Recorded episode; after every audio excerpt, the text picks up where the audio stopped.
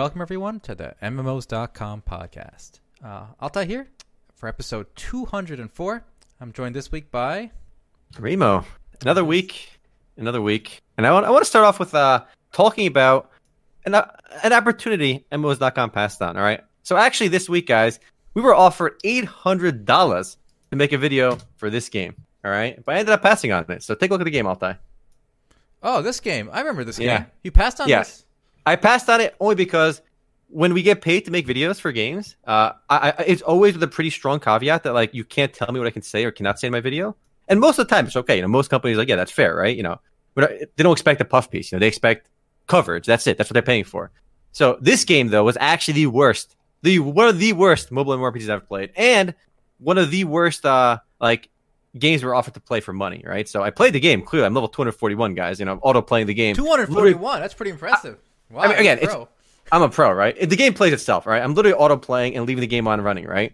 So, like, I told the guys, like, I'm not going to outright bash the game, which in general, if you've seen my first videos, I'm not this game is unplayable, the game is bad. I don't usually say that, you know? I'll criticize, like, the parts I don't like, and I'm generally pretty neutral, I think. I think I'm pretty fair to a lot of games I do first look videos for. They're not meant to be, like, super hard critiques, just what I don't like and what works, and I talk about the genre. So I told these guys, like, listen, you know, they kept asking me to, like, talk about very specific things. I'm like, by the way, guys, I told you from the get-go, you know, this is the way it's going to work. Now, from my experience with this game, it's 10% positive, 40% negative, and 50% neutral. After I told them that, they backed away. They didn't want to do it, which is fine. I gave them the option to back away. But we did pass on $800, boys. All right, noble goal. So MMOs.com keeps it legit. All right, we got paid for a few other videos. I think. I mean, one of the ones we got for the Naruto Online one. We got paid for what was it called? That game by COG Games. The one before Elsword. Why is it escaping me? Altai, what's the game before Elsword? That's kind of like it. Altai, help me out here. It's just like Elsword, but like the one before it. Grand Chase. Yeah, Grand Chase Mobile. They paid us as well. The game was okay. It was firmly generic, though. I mentioned that, too. But yeah, Grand Chase offered us money. A few other companies have offered us money in the past. But yeah, we did pass up on this game. Look at this UI, Altai. Look at this UI. Look how disgusting this is. It's beautiful. All this right. This is the actual UI in the game. And when you think it doesn't get better when you're playing the game too, because when you're playing the game, shit's flying all over the screen, and like text appears on the screen all the time while you're trying to play the game. It's unplayable. Who designed this? Imagine playing this on your phone. This is a tablet. I love how there's a separate UI button for language. I mean, most games would put that under the second one next to it called settings, right? So inside settings would be the language option. But this game decided language needs its own UI button right there. Yeah. I hate these. The UI for these Chinese games and the game design philosophy, I actually just outright hate them at this point. They're just so bad. Well, like, you see, like, there's actually like 1,000 ways to power up your character. It makes no sense. Like, you can upgrade your pets. You can upgrade your soul crystals. You can upgrade your runes. You can upgrade every piece of individual gear. You can upgrade, like, your other soul over here. There's like a billion things to upgrade. Like your companions, your mounts, your wings, your divine dragons. You can synthesize stuff. You get skills. You get glyphs. And glyphs and runes are different. I don't get it. There's a billion ways to upgrade your character. And every time you disenchant gear, you upgrade your other, like, inner soul. I don't get it. It is the most mismatch. They threw a billion things at the wall, and they see what sticks. And it's an unplayable mess, these Chinese mobile MMORPGs. But I bet it's making money. Maybe. I don't know. I mean, it obviously pay to win goes without saying, too. Like, it's just like... fact, you know, the more money you pay, the stronger you get. You can, like, there are literally certain dungeons in the game you can only get access to if you pay money. So obviously pay to win kind of goes with it. You know, one of the problems these games have is they introduce all these features within the first like 10 minutes. It's just too quick. You know, I remember in WoW, classic WoW, you wouldn't get talent points till level 10. So it gave you kind of, you know, you kind of have time to, you know, okay, I understand how this works. Now I can try this. But these games are like, click here, click here, click here. Drune, like you said, it's just too much. It's overwhelming. I don't know how people juggle it all. Yeah, it's very strange. I know.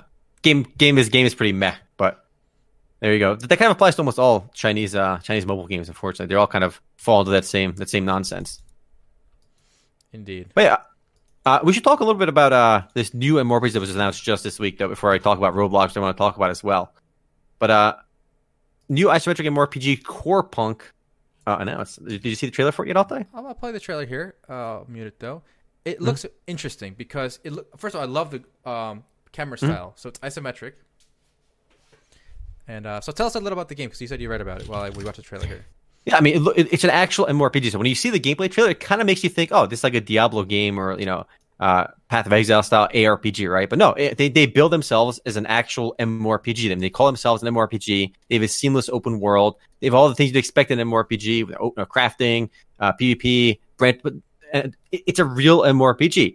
And the crazy part to me is it's not just like an indie game. This isn't like just some random nonsense game which was just announced. You know, it's probably never going to come out. No, this is going to happen, guys. This is I think it's a Dutch game studio making it called Max Buff, and apparently they have over 100 people working on the game already. This isn't like a 3-person team. Over 100 people are apparently working on this game, and this was announced just today, actually. So, and on the PC, so it's not just a mobile game either. It's a PC MMORPG trying to be, you know, like.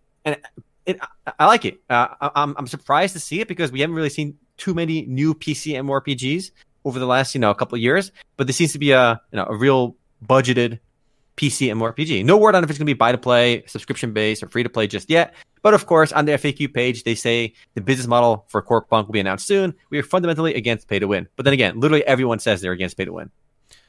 First of all, I like the little gimmick they have where it's they call it's an open world game.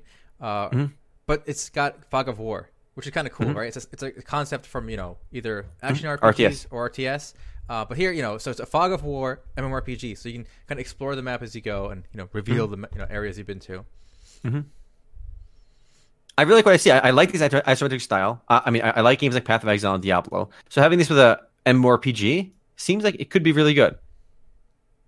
I'm excited for this one. Again, no word on when it's coming out yet. We do know open beta test is sometime in Q4 2020. But it's nice that when, you know, we got a trailer and we have a pretty clear path to release. You know, open beta is not released technically, but let's be real, guys. For practically any MMO, when they say open beta, it's released. You know, anytime there's a no wipe release, it's released. So we'll actually play this game by the end of next year, which it seems like a while, but you know, compared to, I guess, all those Kickstarter crowdfunded MMORPGs, it's not bad at all. It's in Crowfall, it's always never going to come out anytime soon. I actually like this reveal style better than like for even Diablo 4. Diablo 4 I think was forced to reveal early because they did a disaster last year with Diablo Immortal.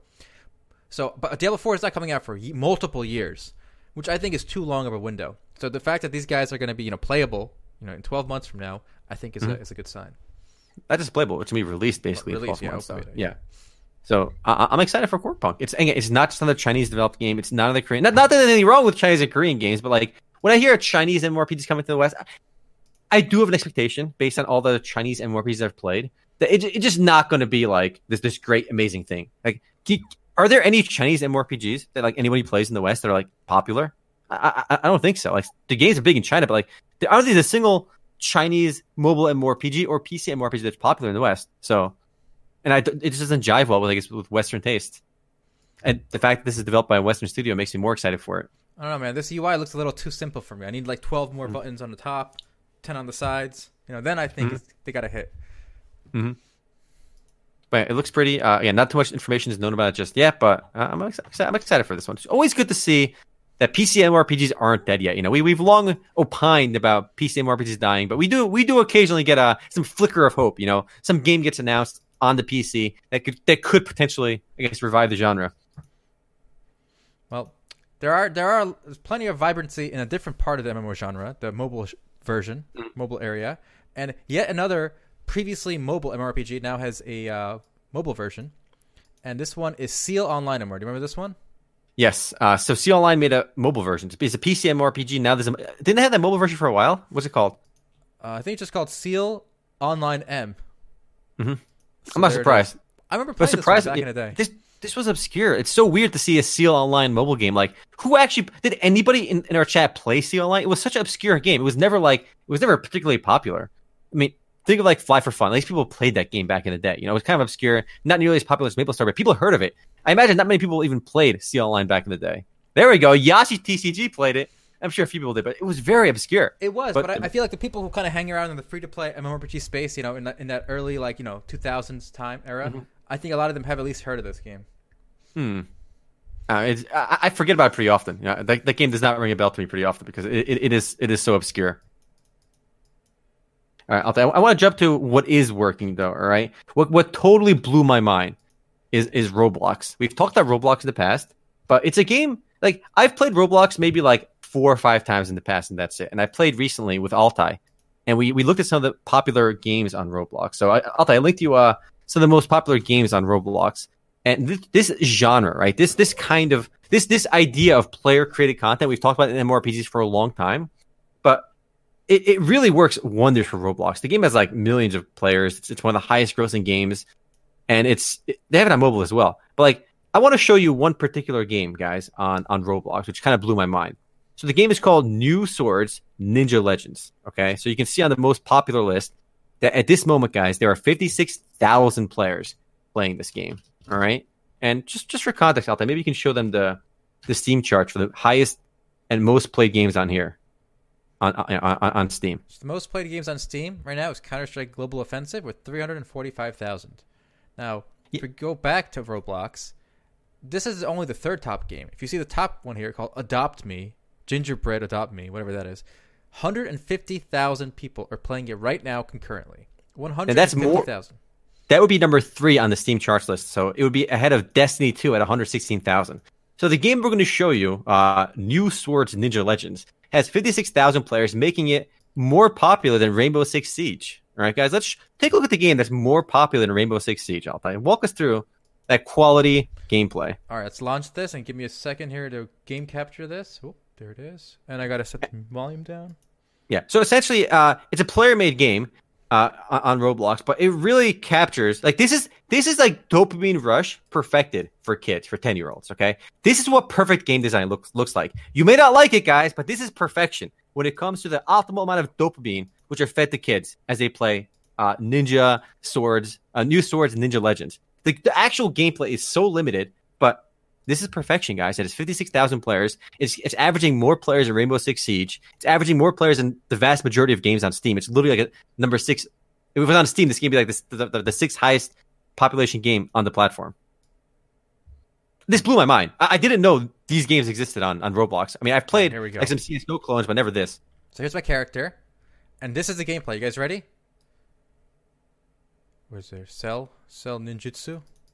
Yeah, all right, so I stand here in this green circle, and I left-click to attack. And as I attack, every time I attack, I'm gaining ninja stars on the left over there. So, okay, I'm almost at 300, which is my cap. So I'll just get the cap. Okay, I'm at 300 now. I can jump. When I jump, it sells my ninja stars. So I've just sold 300 ninja stars, and I'm going to attack again. Click, click, click, click, click, click, click, click, click, click, click, click, click, click. And I can jump again to sell. Now, once I've sold a bit, I can go right next door to this blue circle. And in the blue circle, I can buy a better weapon. So 1.4 to buy this, buy now. So now I have a black shadow bamboo staff.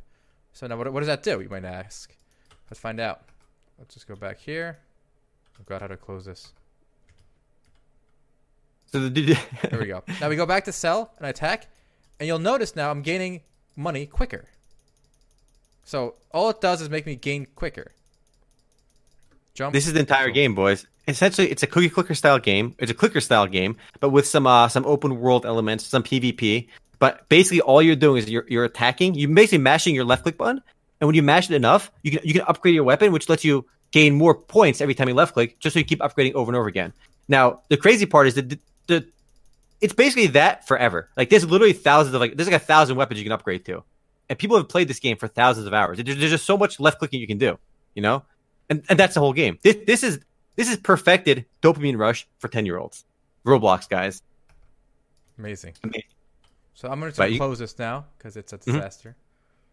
But it blew my mind when I saw 56,000 players playing this game. It also kind of gave me like a wake-up call. Just like, I mean, we play MMOs on this podcast, of course. I'm sure many of you guys have played MMOs. It just kind of tells me how small the MMO genre really is. You know, it tells me that there aren't really that many people playing MMOs nowadays. Because when you have a game like that one mini game in Roblox is 56,000 players. That's more popular than literally any MMO on Steam. Period. Like there's not a single MMO on Steam that comes close to those numbers. It's like 5 times more popular than Black Desert Online. And it is kind of sad that works. You know, I mean, the core gameplay it builds off a cookie clicker or any of those clicker style games. I mean, it's okay. It's you know, it's not terrible, but it is just remarkable how many people play that. And I don't want to play this next one on stream because it's just too bizarre for me. But if you guys want to check it out, if you go on Roblox, the number one most popular game, every time I've checked, has been this Gingerbread Adopt Me. And I'll just say this. It is very bizarre. You either play as a baby or an adult, and you like customize your house, and you like you. I guess it's mostly a role play thing. Like you adopt one player adopts another player. And look, all I can say is this is aimed for kids, and I suspect there's some weird things going on in this minigame here. So that's all I can say. There you go, boys. That is peak game design, though. But again, this goes back to the concept we've talked about in previous podcasts. I really do think an MMORPG built on player-created content, the concept of player-created content will do really well. We've seen a few MMOs kind of flirt with the idea. And we know Neverwinter did it with the player-made dungeons, which I thought were really cool, but I think they discontinued that. Mm-hmm. And we're seeing there's that one sci-fi MMO that's in development. Do you remember the name, Altai? By NovaCorp? Dual Universe, that one? Dual Universe. They're the ones doing it as well. So a few companies are playing with the idea, but I really think the next generation of like big popular MMORPGs will basically build off of player content. We've seen Overwatch actually said they're adding a workshop, right? So players can create custom maps and stuff. So I guess companies are kind of realizing this works, you know? And the biggest takeaway from Roblox is just to see like, there are actually MMORPGs on Roblox, guys. Like actual, you know, with like RPG elements, leveling up and stuff. And those MMORPGs on Roblox have more players than like the vast majority of real MMORPGs that we talk about on MMOs.com. Like you will find MMORPG style games on Roblox and Minecraft, by the way. Minecraft has MMORPG style games that are more popular than like most of the games we talk about on this stream. So player made content works, okay? Even though there's a lot of shit games come out of it, the few good ones will come out and it'll work. It's a law of large numbers. You throw enough shit at the wall, you'll find a diamond, all right? I'm pretty sure that's what the law of large numbers says. It's very difficult to get to plan ahead of time to make your game dependent on player-created content. It seems like most of the time it just kind of emerges randomly as like a hub for. So I remember EverQuest tried to make a game called EverQuest Next, and the world of EverQuest Next was supposed to be populated by people creating custom content with a platform called EverQuest Landscapes or something. But it never the whole project really never took off. It was canceled. We've had a few other examples of games like this. I know Wurm Online, which was actually the predecessor to Minecraft, is still up, by the way, is a whole like player-run, like player-altered MMORPG, but somehow it's just never taken off. It's still around, but it's small. And so essentially, it did what like Minecraft does, but did it with like infinitely more complex elements. You know, a lot of games that try, you know, building off of like player-created content, they tried doing it with like the survival game element mode, like Rust. There's that one choose your own MMO. What's it called? The medieval game. Choose something. Oh, I forgot the name. It's really escaping me. But it's very complex and it is too difficult to play. Feudal. Life is Feudal MMO. Yes, that's the one. I'll thank you. Life is Feudal MMO. And the problem with that game is that it gets too complex. It feels very much like Wurm Online in complexity. I mean, the people that play Wurm Online love it, you know. And there's just so much you can do in Wurm Online. But Minecraft just took that model and just really streamlined it. And what Roblox clearly did is they streamlined it as well. So if you can create an MMORPG that relies entirely on player-created content in some way, and the developer just makes the tools, that's the future, boys. But it's got to be dumbed down. It's got to be dumbed down. Yeah, of course. You cannot have infinite complexity. I mean, one of the reasons I think StarCraft 2 mapmakers were not nearly as impressive as the Warcraft 3 ones. The mapmaker was just way too complex, and I guess people couldn't figure out how to work the triggers. I mean, to this day, Altai and I play Warcraft 3 custom maps. To this day, I'm playing tower defense games on Warcraft 3. Pretty regularly, and even StarCraft 1 we play. And these are old games, and they're only still relevant to us because of the player-created content. And not just us, we have friends that play these games as well. So, and MMORPG can capitalize on this is the future. You're not going to get another WoW clone that's going to be like this mega big deal. It's over. You know, you can't make another WoW clone and expect to be a huge hit. You can make money, but it will not be the next big thing. The next big thing will be something different. My guess on what that something different is an MMORPG that relies entirely on player-created content. I will say, just seeing Roblox this successful, these custom games, makes me feel like better about myself. Because when I do play those old Warcraft 3 maps with you, part of my mind is thinking, am I just weird for doing this? Like, I know I like these games, but maybe I'm just nostalgic and stupid. And what? So why am I? These aren't popular. What am I doing? But Roblox shows that even this young generation, the current kids in school, like middle school and younger, this model, like, this identical model works. These are basically ad hoc, simple games. They require you to use your imagination, but there's so much variety, and they're really popular. So the model works. We're right, Omar. Okay, when we say Warcraft 3 custom games are good, we are correct. It's proven. No, and the fact that Roblox is this popular absolutely proves it. And this has to happen. We cannot have another 10 years where every few months we get another WoW clone. Like Estelia, like. like Estelia isn't a bad game, right? And I don't mean to rag on it, but I'm going to use it as an example. The game launched like in September of this year in the West, right? Like it was clear from the get-go, this is not trying anything different. This is just literally another Korean MMORPG, you know, with like one unique element was the pet system, and that's it. Like it didn't try shaking anything up. Right? The next big MMORPG is not going to be another just knockoff WoW or just another generic Korean or Chinese MMORPG. It's not going to happen. We need something different. It works on Roblox. I just don't. And if you look at like even Valve with Dota 2 and CSGO with the player created skins, like some element of player created content has to make its way into the next generation of MMORPG. It makes no sense that they aren't capitalizing on their own community. Like the biggest websites on the internet, Altai, and you know this obviously, are all Web 2.0 platforms like Facebook, where all the content is created by other users. You know, Reddit, where all the submissions, like people go on Reddit to see articles, but honestly, a lot of Reddit is not about reading articles. A lot of Reddit is about reading other comments from other people on the content. So it kind of keeps all the community like in the same place, working towards making the community better. Like Reddit's own users are creating more content. I don't understand why gaming isn't caught on to this concept when the internet figured this out like 10 years ago. It has. It's just not the genre that we like. You know, Minecraft and Roblox have definitely caught on. It's just other genres have not. But that's it, Altai. We haven't really seen it anywhere else besides Minecraft and Roblox. We've seen it in CSGO and Dota 2 only to the degree that some of the skins are player-made. We haven't really seen any other games. Like, if I saw more... Like, if Blizzard releases a game where player-made content like is a core feature, it'd be awesome, too. I mean, we haven't seen that anywhere else besides Roblox and Minecraft. We're seeing it now with the workshop in Overwatch, and that's it. That's all we have. Well, we'll see if they need change. I'm a little more pessimistic than you. I don't think we'll get this kind of game in this MMORPG genre. Mm-hmm. New World might be it. I mean, I know they're trying to blend, like you said, the whole survival mm-hmm. and we'll see how far they can push that. And somebody mentioned about, you know, as long as WoW is still up and running, probably sure MMOs will just flock to those handful of games. But I don't think WoW is the peak of MMORPGs. I hope not, at least. I do hope that we can get something bigger and better than World of Warcraft. And I think it's possible. I think people that say WoW is, you know, the end all be all, like the biggest, most popular margin we'll ever see.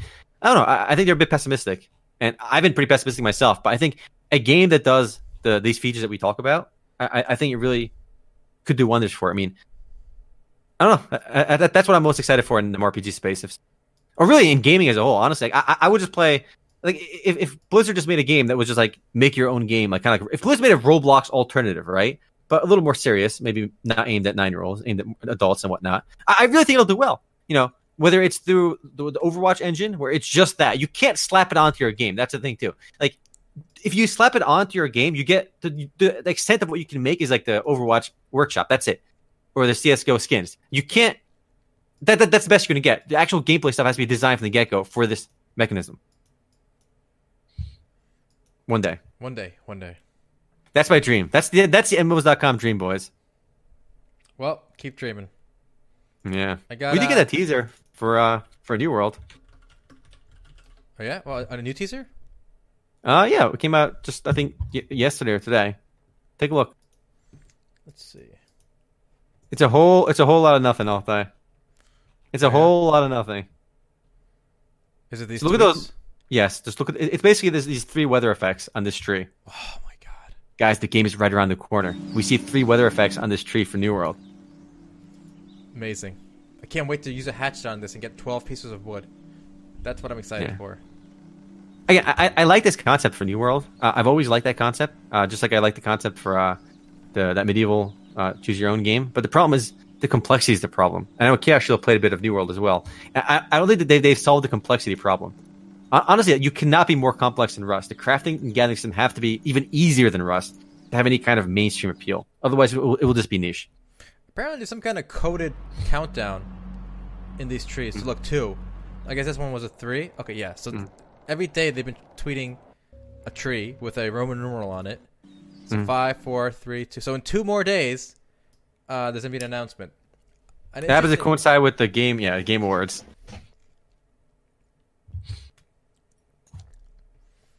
So something's gonna happen. Dark Knight, I don't think I'm particularly excited for it. I like the concept a lot, but I just know the execution is not going to work. Like I love the concept of a game like New World. Okay, on paper it sounded great, but in practice it's going to be convoluted and complex. Because one of my favorite like style games is still Rust. I love Rust, and an MMO that's built on this like open world crafting, building your own towns or cities. it sounds amazing. It just I have a feeling it's going to be way too complex. It'll end up being like Wurm Online and be unplayable. Yeah, way too many. The concept is great. It just I just don't think it's going to work. I'm rooting for them. I mean, Amazon is pouring money into game development. So, well, let's take a brief detour back to the mobile MMORPG lane because there's a lot of games coming out in that lane. So another oldie coming to mobile, Dragon Raja. Have you guys remember this one? Is that the same Dragon Raja as like that 2D isometric game we played like literally 10 years ago? No way. Is it based on the same universe? Vaguely, I guess. I mean, it looks a lot better. I gotta tell you, it looks. This is one of the more impressive mobile trailers I've seen. Now, again, I doubt this has anything to do with the game, honestly. Whoa, Altai! It says in the video it's based on in-game. No, it's based on gameplay, Altai. All right, you trying to tell me the video's lying? Footage. Tell me the gameplay. You tell me the video is lying. But it kind of looks like this, like, you know, you're living in this Asian city vibe, like a modern-ish setting. It looks really pretty. I think it's published by Zlong, which sounds kind of silly, but they're the company that makes World of Kings, and was a surprisingly decent game. I like this trailer. I think the game looks okay, and my only hesitation is it is a Chinese MMORPG, so it kind of makes me think. And the Dragonstorm game I showed you earlier is going to be somewhat like that. But this looks clearly like they're doing more. That they're building some kind of world. You know, it looks like a persistent world. It looks like some social elements to the game besides just grinding. And honestly, because it's by the World of Kings people, I'm actually a little more optimistic as well. I mean, say what you will. You know, World of Kings with its pay-to-win elements, I thought it was a pretty fun game. It's actually one of the better Chinese mobile MMORPGs I've played. And no, they're not paying me. I wish they were, but they're not. Yeah, looks good. I'll give it a try when it comes out. Yeah, and we were talking in the pregame as well. I mean, we both downloaded Black Desert Mobile, which is launching I think tomorrow officially here in the West. And I'm excited to try it too. I mean, I played the Korean version. I kind of know what to expect, but I'm gonna give it a try anyway because it is Pearl Abyss. So there you have it. That's a mobile MMORPG genre coming in hot. New games being announced every day. It really feels like it's like 2010 again for like MMORPGs, but instead of free-to-play PC MMORPGs, it's mobile games. There are just so many mobile games coming out every single week now. It's hard to keep up with them. There's literally a new one coming out all the time. And while most of them are like very generic, there are some like pretty-looking ones like Black Desert Mobile, like Dragon Raja. So there are some gems coming out of there that could be good. I'm not saying they're going to be good, but they could be good. Whereas like a lot of them you can just kind of write off as like nonsense and bad. What about Secret World? The game's still going, Cyril Green. Yeah, Tencent took a stake in Secret World publisher, developer, Funcom, yeah. That came as a surprise to me. I mean, Funcom, they've been publicly listed in Norway, I think, for quite some time, but like they really haven't had any big hits. I think maybe the biggest hit was Conan Legends recently, but I don't know. I feel like a lot of their old games have been basically just kind of dead old games for a while. I mean, Anarchy Online is old, but it's still running. I guess it's still kind of a small moneymaker for Funcom, but I don't know. The whole Conan universe hasn't been too appealing to me. I did play Conan Exiles with you. I called it Conan Legends earlier, but I played Conan Exiles. I thought it was pretty fun, but honestly, I'd rather just play Rust. Dude, Dark Venom mentioned Shea. Alta, do you remember Shea? I do. Dude, that game, Shea was like one of the early free-to-play MMORPGs here in the West, all right? Both Shea and Last Chaos through area games. I got some memories, boys. I remember in that game, you can make a hardcore character, all right? And as a hardcore character, every time you leveled up, you got more skill points, which is kind of cool. Like, you don't see that. Like, even the idea of a hardcore character, I think, is really cool. I mean, the only games we've seen is Path of Exile and Diablo, right? And that's it. So in Shea back in the day, you can make a hardcore character, and you gain more skill points per level up, and more like stat points, if I remember correctly, which is such a cool way to kind of reward yourself for being hardcore. But if you died, guys, you were dead forever, which is really cool.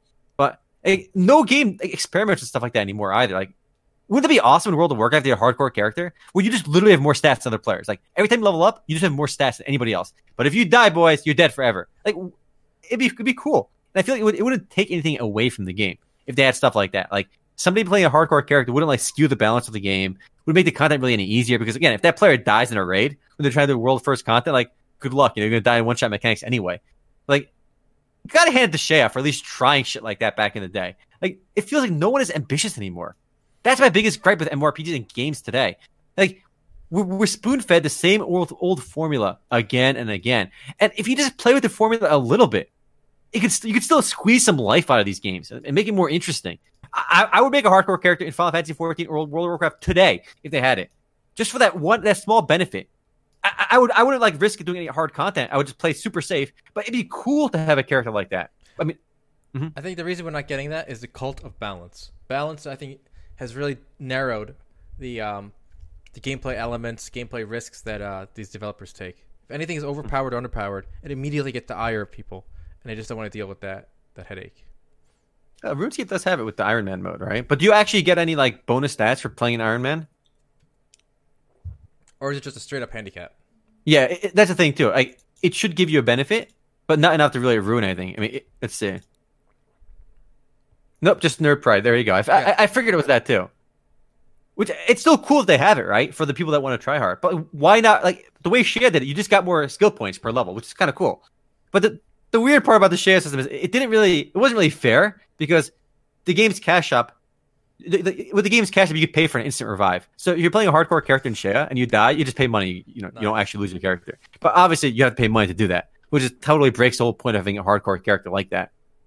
But the concept is really cool. Do you remember one of the original gameplay elements that Chronicles of Valeria was kind of like boasting about? Yeah, you age and die or something. You age and die, and the way you pay for the game is through you become a spirit and you got to buy another body or something. And that was like, it's a cool concept. Yeah, exactly. But again, that game's never going to come out, so I can't really get too excited for that. But it really feels like the core formula for MMORPGs.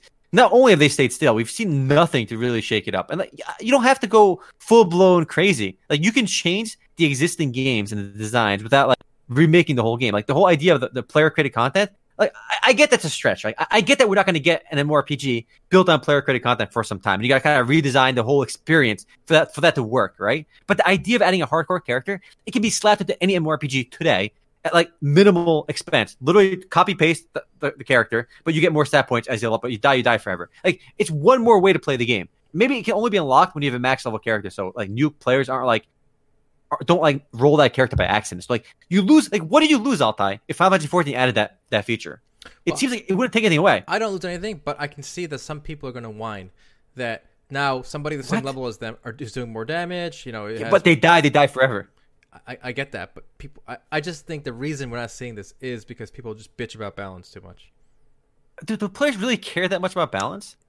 I mean, they must, because that's where the cues are coming from for the developers. Maybe, but it does seem like people can go. You don't have to add any new skills. Just imagine Final Fantasy XIV, where you just literally have more primary stat. Every level you get a bit more primary stat. So at max level, you might have like 100 more primary stat, or like 200 more primary stat. It's such a small amount. It's like two pieces of gear, or like one piece of gear difference, and that's it. And I would do it. I would have a character. I would have just like, I would literally never risk anything. I would just sit in my house or hit training dummies and level up very carefully and never do any raids. Right. It would just be fun to have. Maybe they're more concerned about blowback, that like if you die to like disconnect, you might get mad or something, right? Oh yeah. But I feel like they can give you all those disclaimers, like, like heads up, you might die to like disconnects, or like even emergency server maintenance, and there is no going back. This is a part of the experience of playing a hardcore character. If you tell you that on the character creation screen, and that going into it, and you can only do it after you get a max level character, I feel like every game can only benefit by this. Just having another time sink, like. MMORPGs need to have reasons to keep you coming back, and this would be one reason to keep me coming back to Final Fantasy XIV, and practically really any other game I'm addicted to at the time. Yeah, maybe just a Remo thing. I feel like you're not nearly as excited for this as I am, Altai. I will say, I think I'm not excited for delete character thing, because like you said, I think lag and disconnect is just too common. But I think that's why I think Path of Exile has found the perfect balance. So you can either make a hardcore character or a regular character. If you make a hardcore character, you're in a separate like servers, like a league, but with other hardcore players only. Then if you die once, your character and everything you have on you gets demoted to the regular server. So in this way, if all the hardcore people are in a separate instance, basically a separate realm, and you can just get bumped down. And once you bump down, there's no way back up. You gotta make a new character. So you kind of get the best of both worlds. You're playing with hardcore people. You have a hardcore character. If you die once, you're out of that world. You cannot interact with those people again. But you keep your character. I guess you could do that with this concept too. Like, imagine. This character become a normal character after it dies. Exactly. You lose your stats. You lose your extra stats. Yeah. Then I would do it, because I have nothing to lose. If I get disconnected or something, I'm not going to waste 100 hours of my life. That's true. That's a good middle ground. But it hurts my soul that I love these games, but just no one's trying anything different. We're really getting the same like basic gameplay stuff over and over again. Like little things that really wouldn't like take much resource to develop to keep things interesting. It just never. I don't know. Maybe I'm just a whiny dude. I don't know. I just want to see a little bit more. So a little more ambition with these games in game design. A little more excitement. All right, and we've seen it in Shea of all games, of all that we did, generic Korean games. Shea did this, you know. But Shea was a wholly generic game, right? But this one element I thought was really cool, actually. Well, we'll keep waiting. Speaking of ambitious, I want to talk about this before we forget: the League of Legends and Louis Vuitton mashup. What do you call it? Crossover, not crossover. It's cooperation. So the actual IRL clothing is out now. So if you want to buy League of Legends themed Louis Vuitton items, you can do that. And obviously, it's Louis Vuitton, so they're very expensive. This jacket, for example, that this lady's wearing, cost you $5,000. Over $5,600 for this biker jacket. Wow. Check that shit out, all right? You get that shit, you're going to look dope, all right? You got IRL cosmetics, boys. Here we go. Let's do some shopping, boys, all right? Let's go to LouisVuitton.com. Let's take a look. Add it all to the cart. It's not even loading. Oh, here we go. So this one is $2,000 for this. It doesn't even. I don't know. What do you guys think? All right, let's see this guy's look. Wouldn't you want to walk down the street looking like this? Looking like that asshole? Pass. He looks like a total douchebag. How does this even look like League? I don't understand. Yeah, I'm not seeing the League of Legends on here at all. Like, I'm not seeing it. What is this? I don't know. How is this League of Legends related? But, okay, I love this part. Complete the look. So for an additional $1,890, you can get this this bag here. Isn't this exciting? Very exciting. I don't even see how this relates to League of Legends. What about this bag? They got blue paint and white paint splattered on the regular LV stuff. There's literally nothing about League of Legends on here. Like, are those? I don't get. Somebody who actually knows what this is, please enlighten me, because I've played League for like a long time, and I don't see any League inspiration on here at all. It's on point, League player, Kappa Pride. I don't know. Maybe they go for a Kappa Pride look with the rainbow colors on there. It doesn't make any sense. I think they have a couple shirts with like the characters on them, which is like obviously League related. But beyond that, I'm not seeing it. Yeah, you gotta respect Louis Vuitton for really charging up the ass for this stuff. Like, look at this, a key holder. This is a Louis Vuitton key holder with a new hero coming out, I guess. And this is at least you can see what it is then. You can at least see the character from League. It's $515. Yeah, I don't know. That seems like a giant ripoff for Remo. I am not only like obviously I'm not rich enough to buy this, but like if I had $1 billion or billions of dollars, I don't think I would buy this. I really don't think I would spend. I don't see any appeal of spending $500 for a bag charm. What is a bag charm? Well, look, here's a picture. You can put on your bag. Then it becomes a charming bag.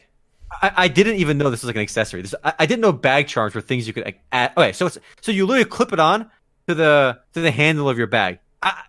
I learned today this was the thing. I didn't even know this was a concept. Very strange indeed. The skins are out for some of the characters too, or they were limited edition skins that came out, I think, after the Worlds, and they're adding some more Louis Vuitton skins in the game in early 2020 apparently for the new character they're adding. Adding a new Louis Vuitton skin for that too. But the prices, I didn't see any of the prices that were like too crazy in game. So the actual virtual items are not crazy expensive. This has to be the ugliest shoe I've seen in my life. So they're charging $1,140 for this shoe. What are your thoughts, guys? Very ugly. Like, if they gave me this shoe for free, I wouldn't wear it. Honestly, I don't know. I wouldn't wear this for free. Like, it seems like, are these people operating like a completely different like? World than we are? I just remembered something. This is not for us. This is for China. And China's going to buy this shit because they love this whole like street, hip, weird look, but they don't really get it. So they just buy like this weird stuff. I just don't get like whose mind thinks this looks like okay. China. Like, it looks embarrassing. A Chinese mind. This stuff actually looks like cheap like costumes you buy at Party City after Halloween. The shit that nobody else bought. It looks strange. It looks weird. It looks so odd. I don't know. Maybe I'm just being a boomer. I don't know. Not doing it for Remo. Not doing it for me. At least look, the t-shirt is fine. The most normal looking thing here is that t-shirt and those pants, those leggings. Those look fine. I'm not sure. This top looks weird, but the pants look fine in this outfit, and the t-shirt with the character looks fine. That's it. Those are the only two things on here that like You could wear it, and I think you look normal. Nice. Well, there it is, guys. Now, there is a skin coming out with the new character, I think, next month or something? Yeah, early 2020 when the new character comes out. So, stock up now, okay? Be sure to stock up now, and then go south to China. I don't know. I thought this collaboration would be more like in-game items, in-game skins. We've seen a couple, but not too many. And the in-game stuff I thought would be kind of cool if they did a good job with it. And there are some pictures of the skins coming in-game. You can see the Louis Vuitton logo on the new character, which is, again, a bit strange, but I could see people buying that more so than the real... I thought the whole point of the collab would be more in-game items rather than real-life items. No, okay. Right. I want to have a quick talk about this. So imagine there's an in-game version of, I don't know, like this bag. You can have a little bag for your character, mm-hmm. and it costs like $2,000. Yeah. Would you be as harsh on that as you are on the IRL version? Yes. $2,000. Again, I would view it as a waste of money, but I think if somebody had a lot of money, they wanted to spend it, God bless them. They can spend $2,000 on what the hell they want, you know? Whether they buy the bag or the in-game bag, doesn't change my opinion of them. I would have the same opinion of somebody who spent $2,000 on an in-game bag or $2,000 on an IRL bag. There's no distinction for me. Okay, so that's the difference. I think, okay, as stupid as they both are, at least with this bag, you literally get something in the real world. First of all, it retains its value a little bit. You can sell it for like, you know, a half or a quarter online. Or you can actually put things in it and carry it with you. And then, so now there's a utility function there. Or yeah, but I can put things in a plastic bag too if I want.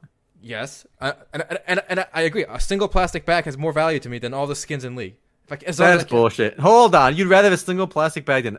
If I cannot resell the account. If I cannot sell the account... Yeah, then you cannot resell the account. What? Not bullshit. Even what about a game you play? Let's say like Dota 2. Would you rather have all the skins unlocked in Dota 2? Can I sell... Remember, Dota 2, you can sell the skins. No, let's say you cannot... They're bound to your account. Or a single plastic bag. I'll get the plastic bag. Why are you lying to me, bro? Have you bought any skins in Dota 2? Have you spent even a penny on it? I have. Yeah, of course you have. I've made money on Dota 2 cosmetics. Oh, I'm not buying this bullshit off that. You would 100%. I'd rather have all the skins unlocked. I made money on it. No, I wouldn't buy it. Have you ever bought something for yourself to wear in game? No, I don't think so. I don't believe you though when you say you'd rather have a single plastic bag, which to you has a value of like 1/10 of a penny, versus every time you play Dota 2 or whatever. Yeah, you can also play Dota 2. You have thousands of hours in Dota 2. You can choose different characters. What are these in Dota 2? You get all the characters to begin with. So what would making my guy wear a Santa hat do for me? What you buy clothes IRL, Altai? You bought brand name boots. As long as I know, I can't walk around naked right now, so I gotta buy. You buy brand name boots. Your brand Timberland name boots. You can buy that. You can buy some knockoff Chinese nonsense for like $10. Boots. There you go, $100 boots. Why don't you buy $5 boots? Because the $5 boots is not going to be waterproof. At least I don't have that. I don't know if it's going to work. You could have bought like $40 boots that were waterproof if you were, you could have saved money there too. You bought the brand because you trusted it. It was nice. Exactly. I trusted it. I didn't want to do the homework to save that $6. You know what I'm saying? Like if there was an identical product without the brand name and I knew it was identical, I would buy the non-brand name. I still find it hard to believe that you would rather have a single plastic bag than all the skins in a game you regularly play. I think for me, the choice is obvious, even though I've only spent like $40 on League of Legends since the game came out. And I've been playing it for like, I don't know, God knows how many years, like over 6 years. I've been playing since beta, actually. I got that UFO Corky skin. But I spent like $40 on the game. But like to me, the skins have value. Not a lot of value that some people would have. But I would much rather have like an account with all the skins on it than like maybe like $250 even. To me, some people probably pay way more than $250 for an account with all the skins unlocked. But to me, that's a minimum. I pay at least $250 for an account with all the skins on it. I do not have PAX TF, Lowy 9. I got a lot of... I only spent $40 on my entire League account. It's got a lot of old skins from that UFO Corky, yo. Well, I'm not buying your position off. All right, so let's take a bet. Do you think this Louis Vuitton line will sell well? They did the collab with Final Fantasy 13 with Lightning, so I mean they have some experience with it. I don't know. I think they're really ugly, honestly, but I don't know. My sense of fashion should not be judging over here because I wear literally the same I have like 20 of these gray shirts that you're seeing me wear on stream right now. I wear this and jeans every day. That's the Remo wardrobe. It's literally like 20 gray shirts or black shirts. They're usually gray or black, and that's it. So I am the worst person to approach for fact. These are Forever 21 $5 Or just the basic shirts from Forever 21 or Zara. There you go. Schlonky says he bought cheap sneakers for $10.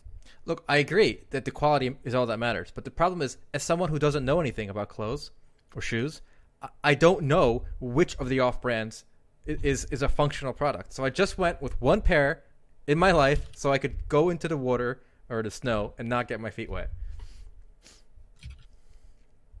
Sure. I don't know. It still seems pretty unbelievable that you'd value something at a penny more than... I'm trying to think. What other games do you play a lot of? In almost any game I play a lot of, I still would value the cosmetics more than I value. Like, in Final Fantasy XIV, I clearly valued the emotes in that game. Like, I spent like maybe $5-10 in the cash shop there too, but like, I would much rather have all the special emotes unlocked than $20 to $30. So I don't know. I guess we're a bit different on this front. Oh, so you guys are missing the point. The price is obnoxious, but they look like crap. Honestly, they do look. This was such a lazy design by Louis Vuitton. All they did was take their existing product, right? And all they did was put this like these streaks of black, white, and blue paint, right? Like it doesn't look good. Like I feel like they could have done so much more with this. It's just some really shitty camo. Yeah, like that's. I don't get it either. It's a really bad quality. I don't know. I don't see it either. I don't see the appeal whatsoever. They look ugly. They look at too much. It looks like you took a regular pair and just ruined it. You know, like a regular Louis Vuitton bag, and you just spilled paint on it. Yeah, pretty bad. It's pretty bad. They did try doing with Final Fantasy 13 stuff. Steel Green. That was a couple years ago though. Now, I'm sure their non-league stuff might look a little better, but I don't. I've never actually like. I don't think I've ever stepped inside of a Louis Vuitton before.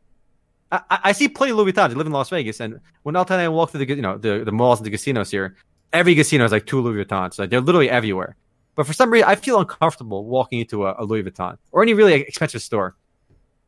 It's the invisible class barrier keeping you out. There is. It really. There's something. I don't know. Shop on this website. How do you? You don't even know how to shop on there. I can't even. I want to see product. All right, here we go. Premium fashion, weird champ. So this is $4,000. This is $1,500. What a deal! Sort by most expensive out there. Let's see the good shit. Right, filters, right, top right. Filters. Let's discover the collection from. All right, there's only 44 items there. You can't sort by. You can't sort by product price. Oh man, that's not. What's even the point, Altai? All right, okay, I found the real uglier shoes. You know, we thought the other pair was ugly. I think I found an uglier pair. All right, let's see it. Here we go. Have you seen a shoe this ugly? It looks like a sock that's like glued to a sneaker sole. Yes. So like it's kind of held upright somehow. This auction house sucks. I like it derpy. Find a cheaper realm. Very strange. Very ugly. IMO. But somebody's buying it. Market has spoken, I'll tell you. The market has spoken. All right. If there's a market for it, must be great. All right. Let's get out of there. Let's talk about a game I think we're both excited for. I think we mentioned it last week as well, but we finally have an official release date coming out for the early access for Temtem. This is easily the game I'm most excited for besides Lost Ark. And honestly, I'm actually more excited for this than Lost Ark at this point, because this is basically the Pokemon MMO that we've kind of been looking forward to for a while. Look at this bad boy. It's coming out on January 21st. So I will be picking the game up. It will be buy-to-play at launch. And it should be launching in early access with a 20-hour campaign, co-op elements working, and 76 Temtems to catch. So this looks like an actual Pokemon MMO that looks pretty legit. So I'm a little surprised by the number, 76. I figured they'd at least just go for 150 to literally copy Pokemon. I mean, clearly they're worried about balance and stuff too. And they did say key features coming soon. If you scroll down, they're going to be adding up to 161 plus more Temtems. Oh. So what they have obviously now is a pretty early version of the game. You know, they are calling it an early access, and 76 is not terrible, but I agree with you. They should have like a lot more. You know, the whole premise of Pokemon that makes it really cool is you got to catch them all. You know, there's some really rare ones and whatnot. But I imagine stuff like balance is what kept them from adding a shit ton at the beginning, because this is supposed to be an MMO. You know, PvP battles are a pretty core part of the game. Now, there will be ranked battles at start, but there will be PvP battle available right from the get-go. And they're adding pick and ban ranked PvP when they add more Temtems to the game later in the future. So I think the only reason they don't have more is balance. I think this game, I really hope this game does well. And even if it doesn't, I think it will be good for everyone, because Nintendo needs a kick in the butt when it comes to Pokemon. I mean, they're getting lazier and lazier with each generation. So if they have some kind of competition, I think they can, really realize that, they got to protect their $1 billion franchise. They can't just shell out, schlock every year and have people buy it over and over again. Somebody asked how big are the islands? I mean, I don't know how big the islands are in the game, but we've had a couple of viewers in our previous podcast talk about them playing the game's closed beta. And I've heard good things from the few people I know that did play this game. I've heard really good things. There's some videos of some alpha footage, closed beta footage of people just really, hyped for the game.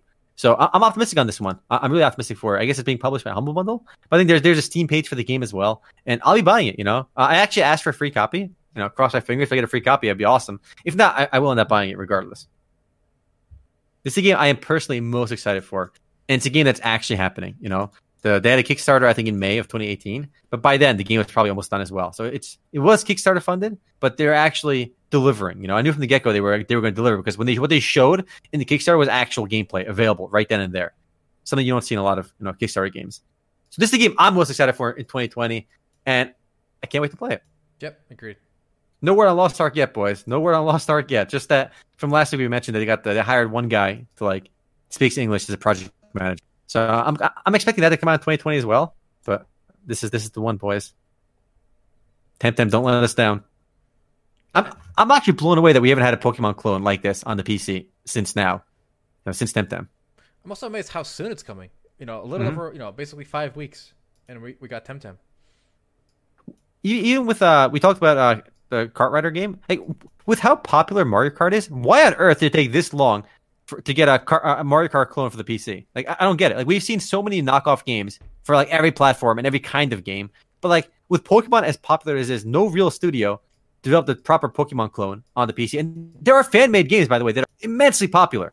There are some pirated Pokemon MMOs, some bootleg Pokemon MMOs on the PC browser today that are crazy popular.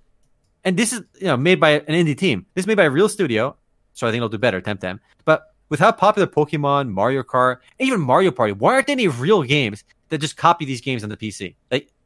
You copy a successful game like that, and there's no other competition, and it's maybe a free-to-play alternative or a lower-price alternative on the PC, it'll make lots of money. So it blows my mind that we don't have more Pokemon clones, more Mario Kart clones, more Mario Party clones. There's that one really awful Mario Party clone. It's called something Party. I forgot what it's called. I actually bought it on Steam. It's garbage. Don't play it. It's unplayably bad. And that's it. I forgot what it's called, though. The name escapes me. I do have it on Steam, though. You didn't return it? Oh no, I didn't return it. Oh, it was really bad. I played 2 rounds of it, and it was. There's 8 mini. There's very few mini games, and just bad. Yeah, why are they? I don't get it. There's so many more WoW clones too. Copying WoW is a lot harder to succeed, right? Because there are so many WoW clones. Copying Mario Kart, you have no competition. Copying Mario Party, guess what, guys? There's no real competition. In fact, that one Mario Party clone game, which is I said was really bad earlier, it sold a lot of copies. It's a financial success for the indie team that made it. And this Temtem game, I am confident Temtem will be a financial success. I'm very confident it will be a financial success. Even if the game sucks ass, the fact that it's a Pokemon clone and how many people love Pokemon and what they're promising, an MMO style game with Pokemon, that alone will get people in the door. I mean, they might hate the game later, but it's going to be a financial success because of its genre. It's just bizarre to me that we don't see more clones of games that are really popular and there's no competition for. Yeah, China, come on, get with it. I want a Chinese clone of Pokemon. I want a Chinese clone of Mario Party, Mario Kart.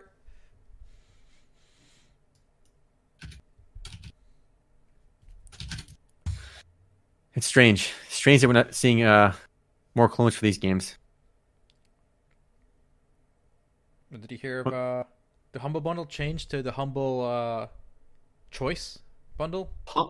I heard about it, but I didn't really read. I'm still subscribed to Humble Monthly. What changed? Anything changed? Well, a little change for new people, but for you, you're grandfathered in. So basically, there's 10 games a month now. You get them all, but everyone else has to pick from those 10, depending on how much they're paying a month. Oh, interesting. Yeah, so so basically for your price, you're getting all 10 games. The next best is you get 9 games, but it costs $20 a month, which is less. Wow. Which is less than you're paying already.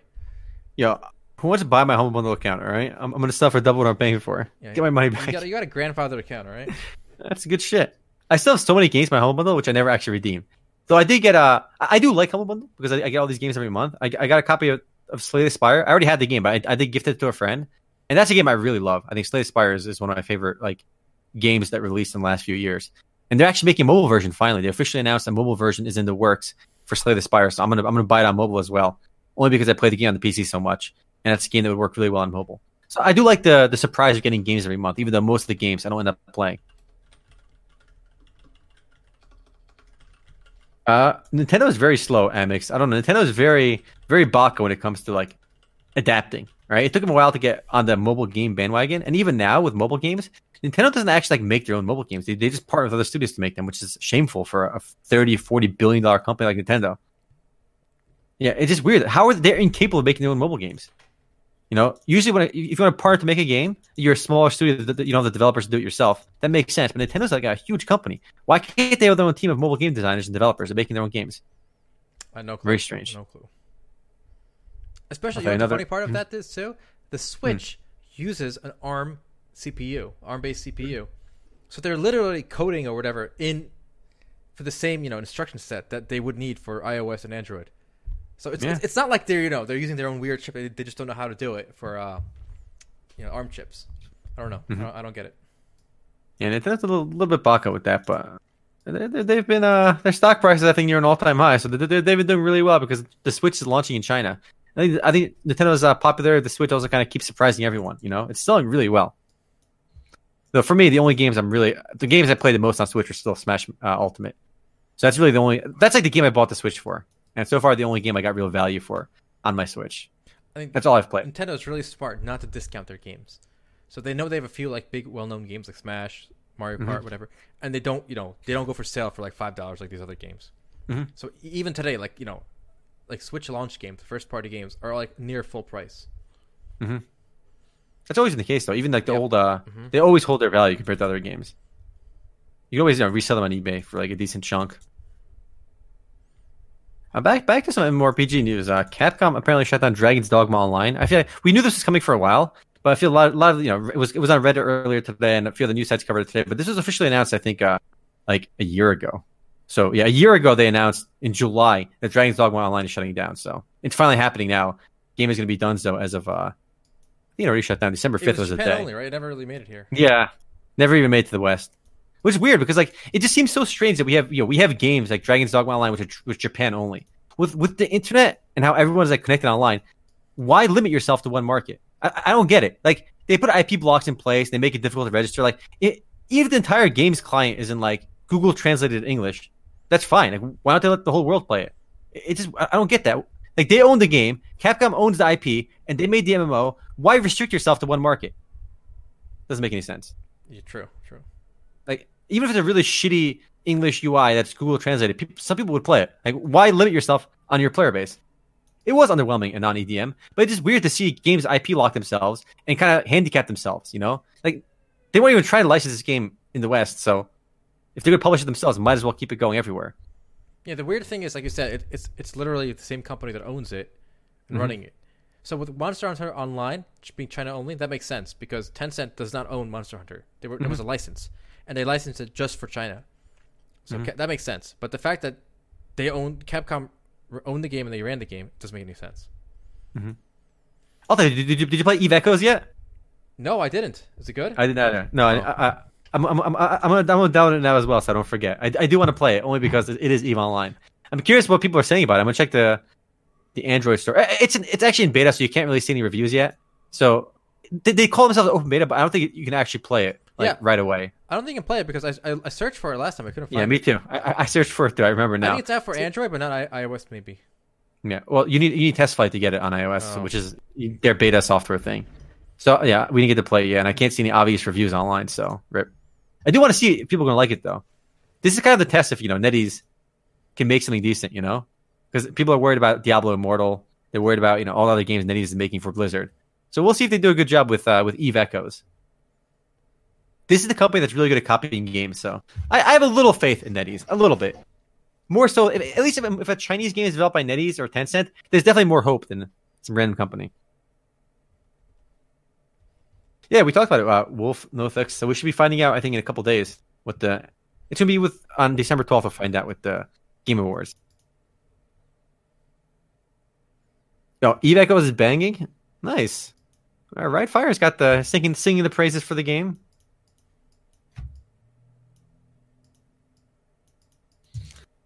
Oh, China's doing pretty well, Schlocky. I mean, Path of Exile, has a lot going on for it, Filiation. Quite a bit with Path of Exile 2, Path of Exile Mobile, and the new expansion coming out for it. Path of Exile still killing it. Diablo Immortal is going to make a big chunk of money, guys. Let me tell you. Yeah, in China.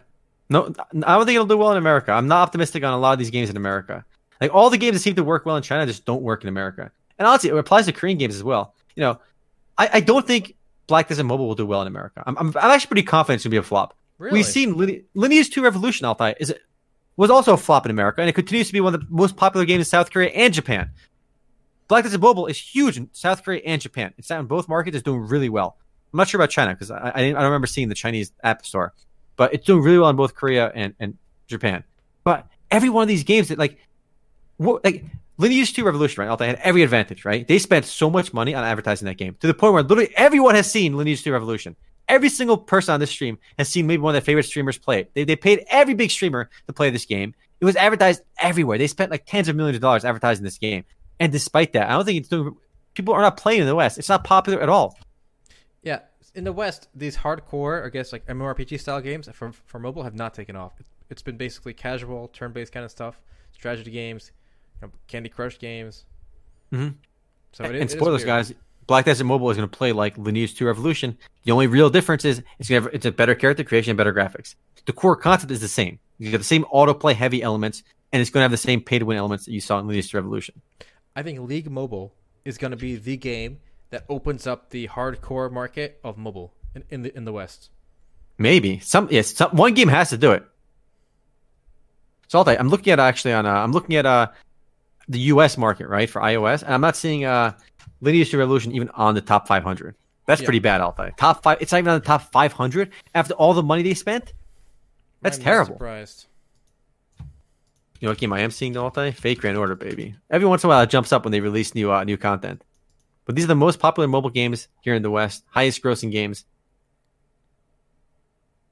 They do set in Orochi. They have Honor of Kings, also known as Arena of Valor, which is basically a LoL mobile. But they're officially making a League of Legends mobile now, too. Yeah, I mean, Ram's one. Lineage Revolution is a huge success, an unbelievable success in South Korea and Japan. They spent I've never seen a mobile game advertised as much as Lineage Revolution. If you guys remember, I think it was like a year ago, every big streamer, even like the streamers with like 10,000, 20,000 plus viewers, were playing Lineage 2 Revolution as a sponsored stream. Every single one of them.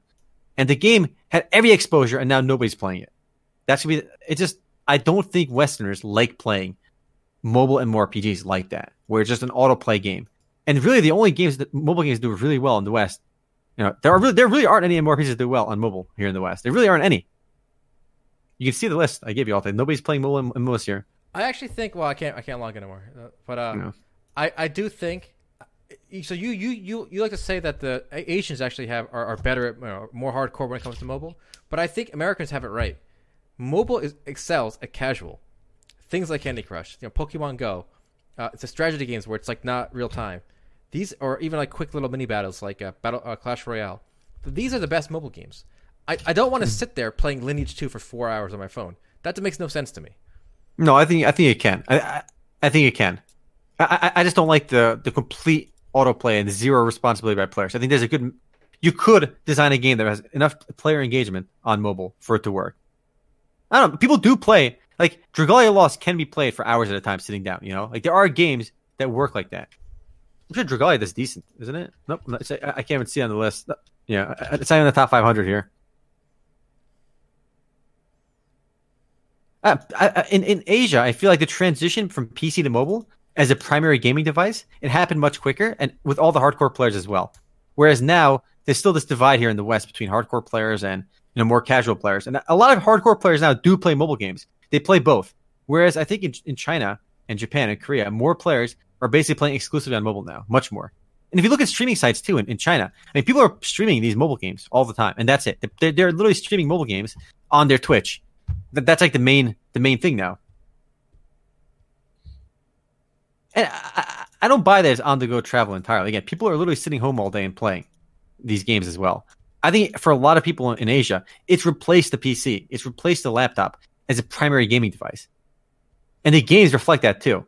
The games that are popular in East Asia are more traditional hardcore games, actual MMORPGs, FPS games, racing games. The games popular in the West are basically idle games. Games that, you know, Clash of Clans, Candy Crush Saga. Games that you can play without, you know, too much, as Schlocky said, bathroom time games.